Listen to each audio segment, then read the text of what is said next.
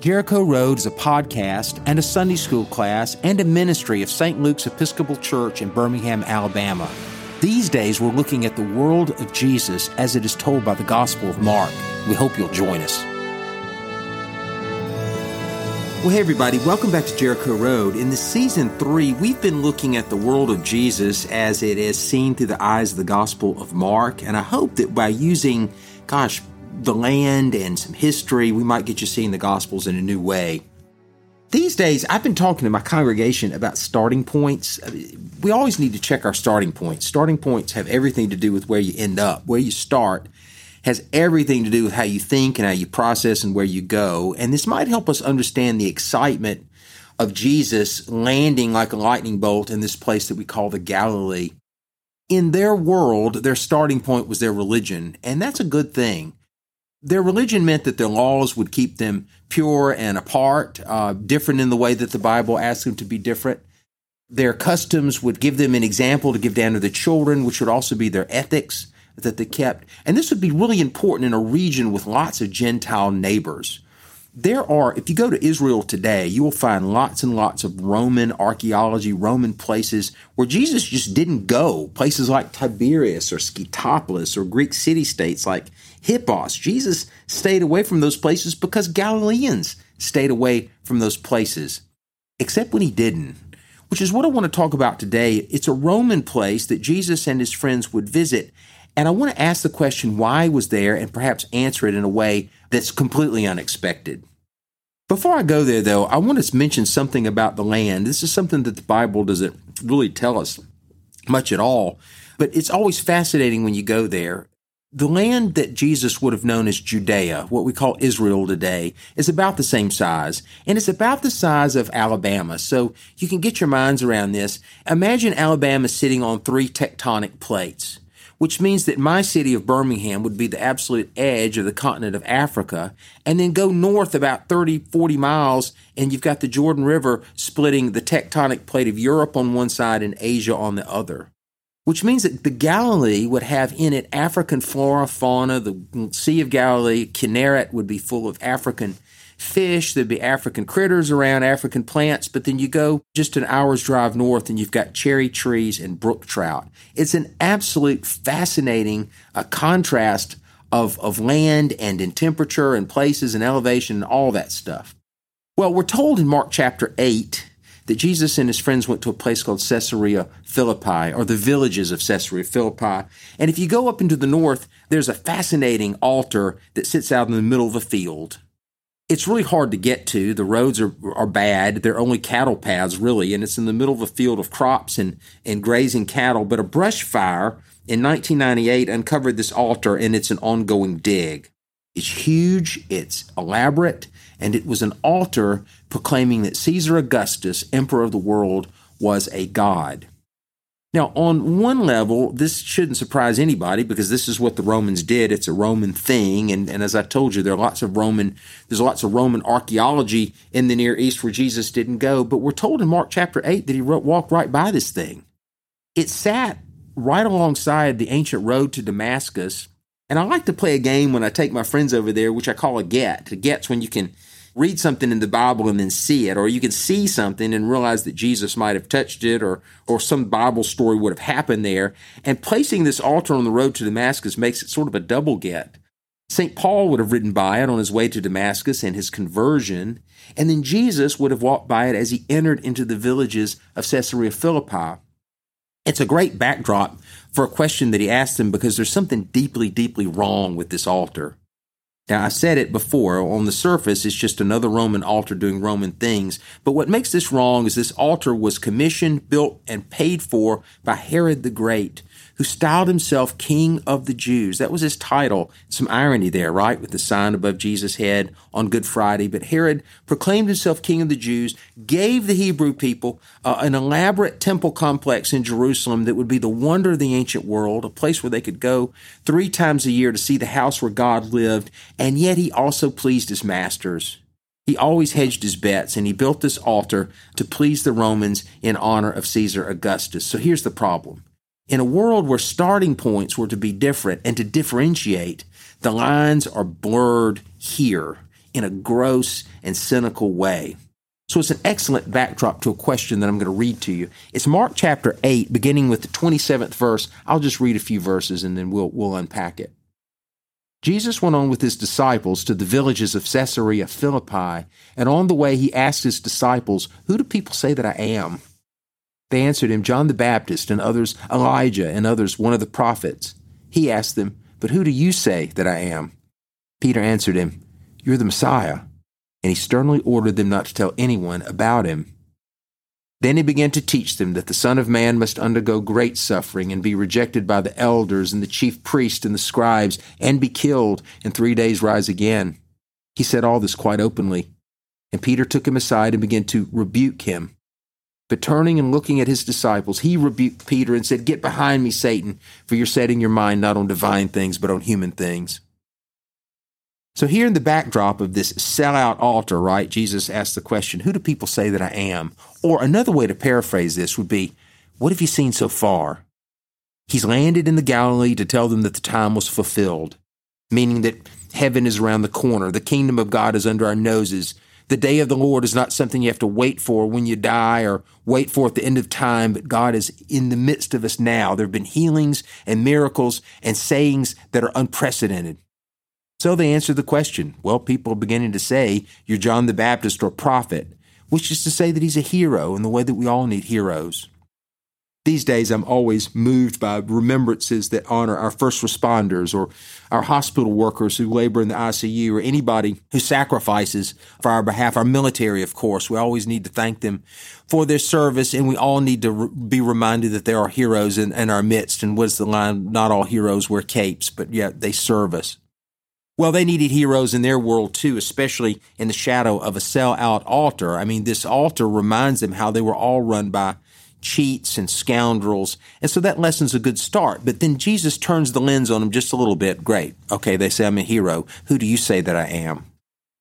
It's here that Peter blurts out something more true than he knows. You're the Messiah, he says, which means that Jesus is more than a hero or even the greatest teacher on earth or the greatest guy that ever lived. He's saying that Jesus is a starting point.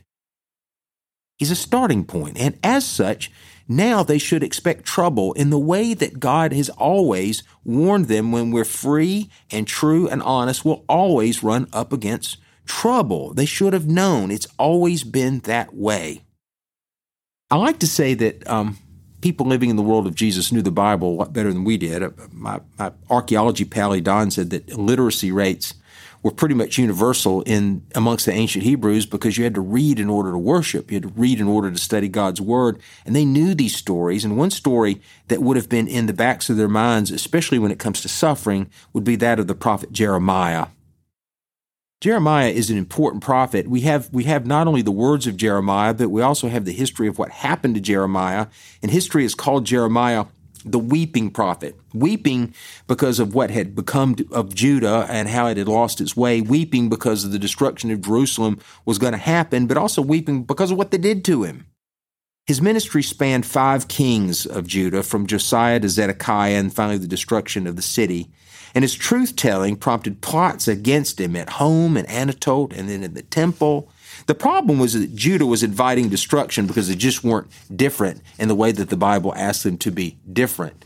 Uh, they were chasing after false gods and they were doing things like their neighbors, which means that they had the ethic of their neighbors. I mean, the whole point of religion, we Christians are the ones, American Christians are the ones that mess us up and we think that faith is simply a deal we strike with God to either get what we want or get into heaven when we die. But in reality, God is asking for us to pray with our hands and our feet now to be different now. Heaven's coming. Count on that. Now, what can we do to build the kingdom of God now, to enact justice now, to be obedient now, right? To subsume our desires now. And so they were doing this sort of thing in Judah, and, and it would get worse not only for them, but also for Jeremiah.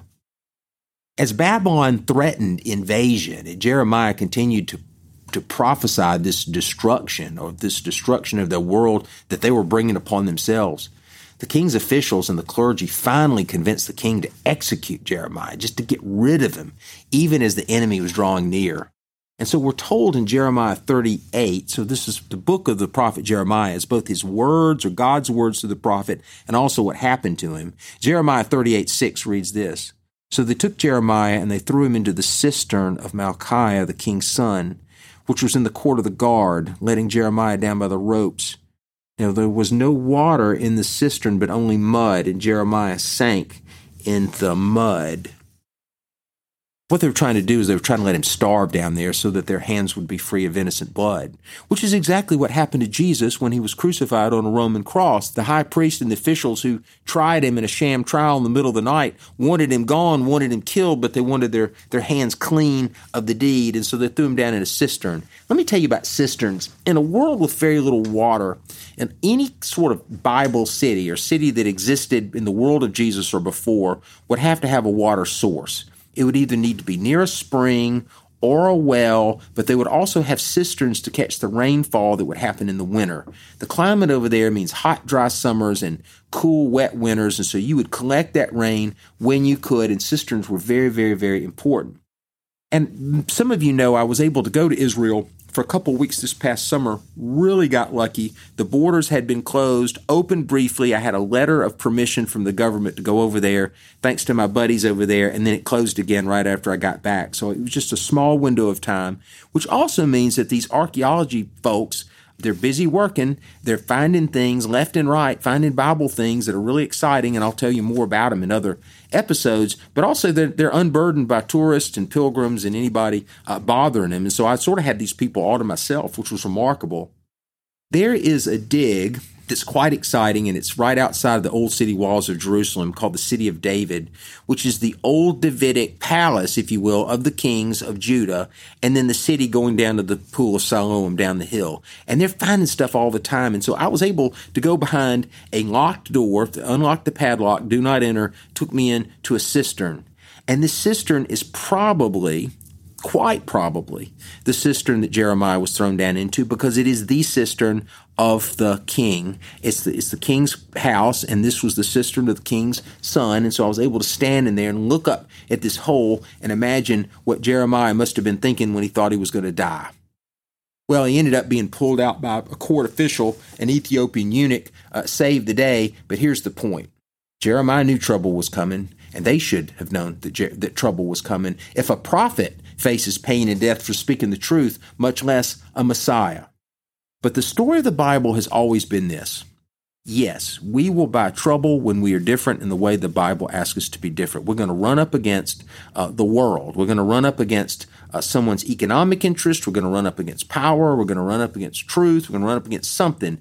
Uh, but even though we might experience pain, God is always there. If we feel it, God feels it. That's one lesson. The other one is that on the other side of what feels like death itself, there's always resurrection. In the case of Jeremiah, yes, they would experience the destruction of Jerusalem and they would be taken away in exile, but God would be with them. He would call a prophet Ezekiel to speak to them uh, way out there. a prophet named Isaiah would continue to speak to them words of comfort and hope, going home promises. Uh, they would maintain their identity. Lately, and I did this on my trip last summer, um, I've been thinking about the Philistines. You know, the Philistines are the bad boys of the Old Testament. They were the neighbors of the Hebrews down on the coast uh, to the west of Jerusalem and to the south just a little bit. They had cities down there. And they were really competing for resources and land. And I'm beginning to learn they weren't really that bad of a people. They were just, just competing with God's people, and they had their own pantheon of gods. They were not Christian, uh, but rather just a displaced people that were trying to carve out their space. They disappeared when Jerusalem was destroyed.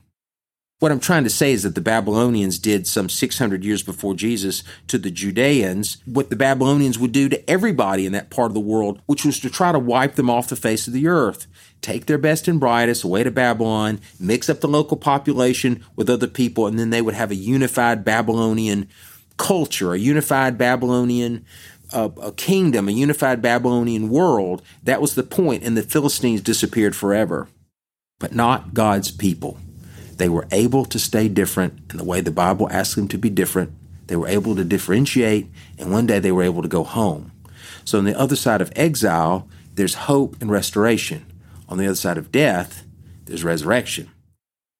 In my last episode of, of Jericho Road, we talked about impurity. Jesus' first miracle is a really small one. His first healing is a small one. He heals an old woman of a fever, which didn't seem like much, except that in the book of Deuteronomy, this series of sermons from Moses uh, helping God's people uh, remember before they, they enter the land that God would give to them he talks about fever as being an impurity, as a sign of, of not being right with God or with each other. And so Jesus removes this barrier. Jesus removes impurities uh, that keep us from being in union with God and with each other. And when it comes to death itself, bones were particularly impure. Uh, a dead body or a dead person's bones could, could land you uh, ritually defiled so that you couldn't be uh, properly in a space where you could worship God. And yet, with the resurrection of Jesus, even the bones now are made pure. There are no barriers between God and God's children, which would be us. Okay, so that's a pretty good lesson, right? Who do people say that I am? You're the Messiah. Okay, that's going to buy trouble. It's in the shadow of a sellout altar. But it still raises a question that I asked at the very beginning, I haven't answered yet. One. Why are they there? If Jesus, like a good Galilean, avoided Gentile places, why Caesarea Philippi? Well, I mentioned the geography, and I mentioned that, that in the north you've got a different climate and a different sort of tectonic plates. In the north of Judea, there was a is a mountain, was a mountain that Jesus knew, and is a mountain today that sits on three borders. Uh, the mountain is called Mount Hermon, and it sits on the border of Lebanon and Syria and Israel, right up at the top and it's a real mountain. The hills of Samaria in the middle of Israel are more like the Appalachian Mountains, which we might call mountains because we're Alabamians, but Mount Hermon is more like a rocky mountain with snow on it much of the year. So it's a it's a real mountain. It's the highest peak in Israel and people ski there today. It's also one of the possible sites for something that happens in just the next chapter of Mark, which might answer the question why they were there. So Jesus and his friends entered the villages of Caesarea Philippi, Mark chapter 8. Mark chapter 9, something happens. So let me read it to you. This is Mark chapter 9 and the second verse. Six days later, Jesus took with him Peter and James and John, led them up a high mountain apart by themselves. And he was transfigured before them. His clothes became dazzling white, such as no one on earth could bleach them. And there appeared to them Elijah with Moses, who were talking with Jesus. Then Peter said to Jesus, Rabbi, it's good for us to be here. Let us make three dwellings one for you, one for Moses, one for Elijah. He did, did not know what to say, for they were terrified. And then a cloud overshadowed them, and from the cloud there came a voice This is my son, the beloved. Listen to him. And suddenly, when they looked around, they saw no one any more, but only Jesus. Now, as I mentioned, there are two possible sites for this story of the Transfiguration, which is such a weird story, but it's so important that it's talked about in all four Gospels. It, it, it's a story that, that occurs uh, everywhere. It's, it's, specifically in the first three and alluded to in the fourth. And so we, we ought, ought to deal with it and see if we can unpack what happened.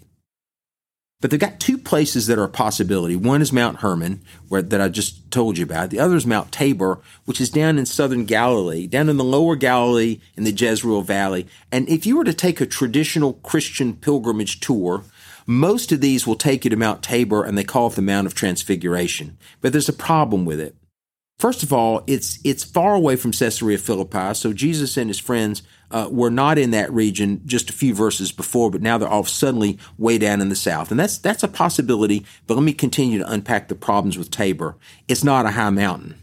It's just a bump. I think they call it a monad, which is it's like a rock that sits out in the middle middle of the valley, and it's cool looking, but it's not really high. And there always have been people living on the top of it. There would be soldiers garrisoned up there to kind of look over the look over the trade routes and look over the roads, and there'd be people up there. So if Jesus were to take his friends to a quiet place apart so that he could glow and be the smoke and the fire and the voice of God, it'd be hard to be left alone up on top of Tabor. What probably happened is that when late Romans began to travel to the Holy Land as Christian pilgrims, Tabor was chosen as a site because it sits strategically between Nazareth and Capernaum, making a convenient stop for them to learn the Bible stories and to reenact a pilgrimage, if you will. And so there's a late Roman church that's been there from the very beginning. But let's go back to what we know. Mount Hermon is a real mountain. It's a rocky mountain and at the foot of the mountain, I should say, are the villages of Caesarea Philippi, where Jesus and his friends already are. So the text and the land and the location of Caesarea Philippi also point to Mount Hermon as a site. But there's another tantalizing reason why I believe this is the place. Now remember what we know about Roman places. Jesus would have avoided these. Caesarea Philippi had a shrine to Pan, the little half goat man where Roman soldiers on leave and Roman people would go up there and do nasty Pan things. So Jesus had no business being in a place like this unless he were on a mission to do something else. And this might help us understand the meaning of the transfiguration. Okay, they knew stories like we don't know stories. They knew the Bible like we don't know the Bible. They also knew that something happened in that area. Way back in Genesis chapter 12, God calls a man named Abram to leave a city and to go be different in the way that the Bible asks us to be different, to be in union with God and union with his family and to, and to be just and to be kind and to be obedient and to stay away from, from the cities that had fallen uh, far away from God's intention for his humanity. And so Abram would begin a new story of humanity and would be a witness to the rest of us on how to live. And that's the story of the Bible.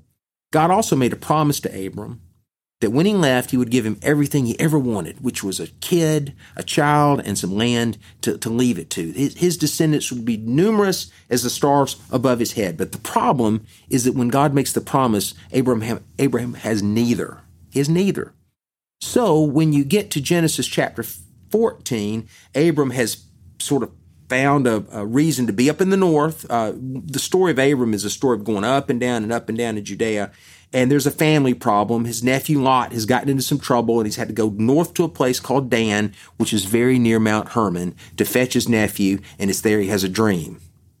Now, back in those days, people would make a covenant with a powerful neighbor so that the neighbor would protect them. They would make a covenant. Specifically, you would cut a covenant, especially someone like Abram who would have to wander up and down the hills of Samaria, back and forth and back and forth, almost like the Bedouins who live today, uh, a nomadic existence. You had to have a powerful neighbor who would protect you. And so you would cut a covenant in a world that had very little writing uh, by cutting your hand. There would be a scar so that you could show that you were in relationship with someone someone who would take care of you and prevent you from being attacked uh, by someone who might steal your stuff. That's what a covenant would do. So in Genesis chapter 15, after fetching Lot in Dan, which is at the foot of Mount Hermon, like would, would, where Caesarea Philippi would eventually be built, Abram has a dream. God asks Abram to cut animals and birds into two pieces, which is cutting a covenant, and there smoke and fire would go in between them, and God would ratify the covenant. And Abram would be reminded, and then would be given a piece of God's name, Abraham, would be reminded that he would be God's people forever. Now, they too would have a cut, which would be a visible sign of their covenant, which would be the cut of circumcision. But on that night, at the foot of Mount Hermon, God would appear in smoke and in fire. Okay, here's the cool part. For generations, for generations and generations, people have gone to the foothills of Mount Hermon to reenact or to, or to worship at this place called the Mount of Cleavings, where Abraham had the dream. I believe that it's quite possible that Jesus and his friends went to Caesarea Philippi to go to the same place where heaven touched earth again. That's the meaning of the Transfiguration. God appeared to Abram in smoke and in fire in Genesis 15.